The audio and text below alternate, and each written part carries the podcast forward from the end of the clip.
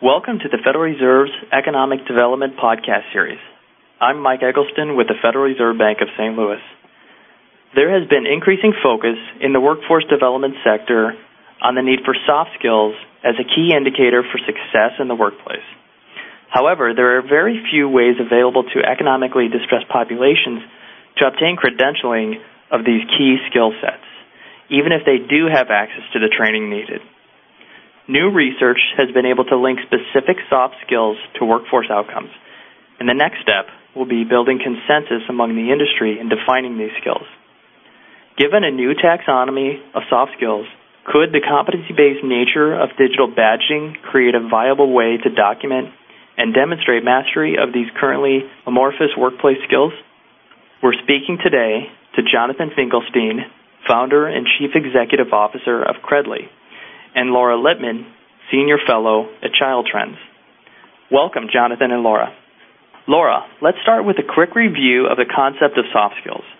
What new information does your research bring to the conversation? Soft skills refer to a broad set of skills, competencies, behaviors, and even attitudes and personal qualities that enable people to effectively navigate their environment and work well with others and perform well and achieve their goals. And what our work has brought to the conversation is that we're introducing a common terminology across fields as well as common definitions of soft skills to help move the field toward consensus and drive common measurement and build the evidence. We've also contributed analyses of which specific soft skills lead to which specific workforce outcomes. And to our knowledge, this is the first time this has been done. After we reviewed this evidence, we're recommending a select set of five skills that are key for youth and entry level workers and which programs and funders can focus their investments on. These skills include higher order thinking skills, social skills, communication, self-control, and positive self-concept. Based on your research, on what soft skills should training programs focus to have an impact beyond an individual finding and maintaining employment? Looking for work and getting hired are the first steps, and we know that social skills and communication skills help with networking and interviewing for a job. But beyond getting hired, is performance on the job. Particularly for youth, we found that social skills are important, higher order thinking skills, self-control, being hardworking and dependable, being self-motivated, teamwork, and having integrity and ethics are important.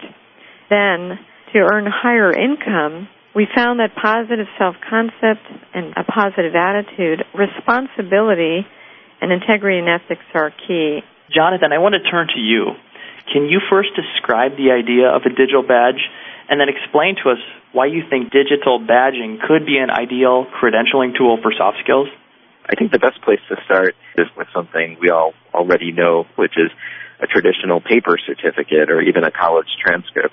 These are documents which give one party a means to make an official statement about what someone else knows or what they can do or, or what they've achieved there are many limitations and missed opportunities when somebody's achievement only lives on a wall or on paper or in a file cabinet and is not immediately known or, or visible to others. And that's where digital badges are especially unique. I think one of the things to think about is that digital badges are far more visible and far more useful than the paper or the embroidered counterparts. They're more visible in, in a few ways, in a human readable and in a machine readable way. By human readable, I mean that they can be showcased on profiles, on social networks and online communities and resumes, portfolios or e-portfolios and other places where people are increasingly curating their personal and their professional identity. When I talk about the machine readable advantages of digital badges, it's important to think of these as portable collections of data. They tell you what somebody did or what they can do. They tell you how they were assessed or what program they completed. They tell you when and by whom they were assessed for their skills or their competency. They indicate if the person's skill expires after a certain time, that they need to retrain. It does all of this in a secure and portable way that the person who earned it actually owns and can control. This machine readability and the data driven nature of a digital badge also means that the person's credential can make them more discoverable or visible when it comes to recruiting or talent management within a company or in communities they join through profiles that showcase these skills. Soft skills are crucial to workplace success, and yet I think there's really few ways today that these are being recorded in a way that's verified and useful.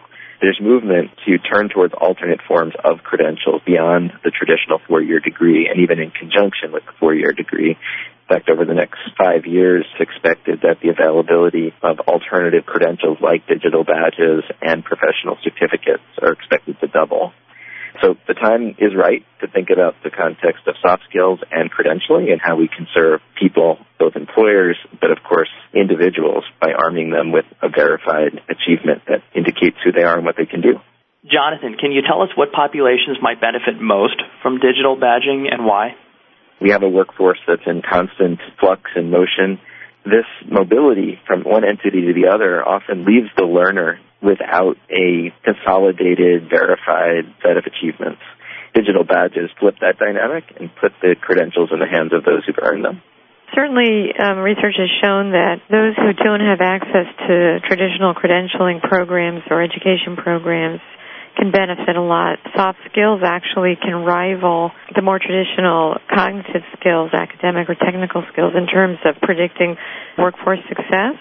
Low income populations or uh, populations who have less access to more traditional forms of credentialing seem like they would benefit tremendously from having a digital badge system that would offer them a credential that's easier to obtain and more affordable Jonathan, given the compelling case you're making for the importance of digital badging, can you share an example of a workforce program or employer that is successfully using digital badging? Let me give you a couple of quick examples in a few different categories just to paint a picture of what I think is a very diverse and broad landscape. If we look at employer groups, we can look at companies like Razorfish, one of the largest web design agencies, who use digital badges internally to help people have their achievements and their training recognized within the company so that they can stay and advance and take on new responsibility. You've got industry associations like EDUCAUSE, which is recognizing the fast changing IT skills needed for those who have careers in education. What role do you see economic developers and the business community playing in this effort? Laura, let's start with you. Economic developers can invest in workforce development programs in the community that focus on these five skills. And if they do so, they're likely to get a higher return on their investment because as the evidence shows that these five skills are predictive across all these workforce outcomes. Secondly, the business community can offer mentoring around these skills which can be very effective, and opportunities for youth to actually develop them in real workplace settings. Finally, they could voice their need for youth and entry level workers who have these five soft skills to policymakers so that curricula in schools as well as career and technical education can include the development of these skills along with the academic and technical skills. I think one of the things that gives credentials their meaning is when they have wide recognition, and that can often mean collaboration between businesses agreeing on common skill sets that can inform the learning and the training programs. I would also say that business community should pay it forward. The ability to give employees digital credentials or some form of official recognition for what they do is a way of ensuring that people who come at your door next are going to come with some kind of evidence that makes it useful for you to tap into what their potential is we have to think about this as a way of building a relationship and loyalty and uh, helping cultivate our own workforce. And in that way, we'll not only build a better business, but we'll also be building a better ecosystem for everybody. I'd like to thank you both for speaking with us today.